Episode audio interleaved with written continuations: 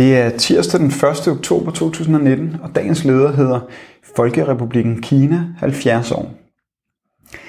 Den største trussel, menneskeheden står overfor, er USA's imperialisme og krigspolitik. Alt, hvad der kan være med til at begrænse denne trussel, er velkomment. Således er der grund til at glæde sig over, at Folkerepublikken Kina på sin 70-årsdag står stærkt på den globale scene som en modvægt til USA's overherredømme, økonomisk og militært. Som udtryk for den igangværende proces bort fra en bipolær verdensorden under USA's takstok og med EU som medløber frem mod en multipolær verden med flere magtcentre, der balancerer hinanden og tilbyder alternativer. Den vestlige presse hetser mod Kinas engagement i Afrika, som udfordrer USA's og EU's planer for udplyndring af kontinentet. Vi skal ikke nære illusioner. Kinas økonomiske offensiv i Afrika handler om at varetage Kinas interesser. Men det er et faktum, at Kina tilbyder landene i Afrika investerings- og handelsaftaler, uden til gengæld at kræve nyliberale nedskæringer, som USA og EU gør.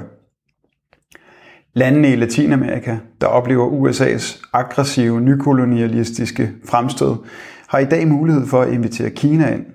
Det seneste topmøde mellem Kina og landene i Latinamerika endte med en kinesisk investeringsaftale på 250 millioner dollars.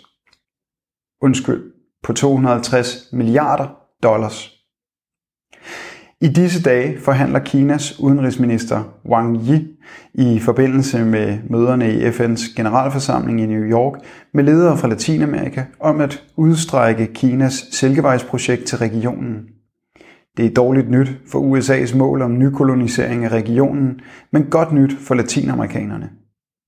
USA har som bekendt trukket sig fra atomaftalen med Iran. Det er et politisk træk, som har bragt faren for en stor krig tæt på, EU tager afstand fra USA's politik over for Iran, men bøjer sig for USA's økonomiske og handelsmæssige spilleregler. Kina derimod indgår en handels- og investeringsaftale med Iran, som imødegår USA's forsøg på at tage økonomisk kvælertag på Iran. Men måske er det mest relevant på denne 70-årsdag at ønske den kinesiske befolkning til lykke. Med et kig på nogle få tal for fremgangen. I 1949 var middellevetiden i Kina mellem 35 og 40 år. I dag er den 76. I 1949 døde 31,7 procent, hver tredje barn i Kina, inden det fyldte 5 år. I dag er andelen 1 procent. Spædbørnsdødeligheden er nede på 8 promille. Børn kommer i skole, sult og fattigdom er ved at være udryddet Tallene for de seneste 10 år er imponerende. I 2010 levede 17 procent af kineserne i fattigdom. I dag er det 3 procent.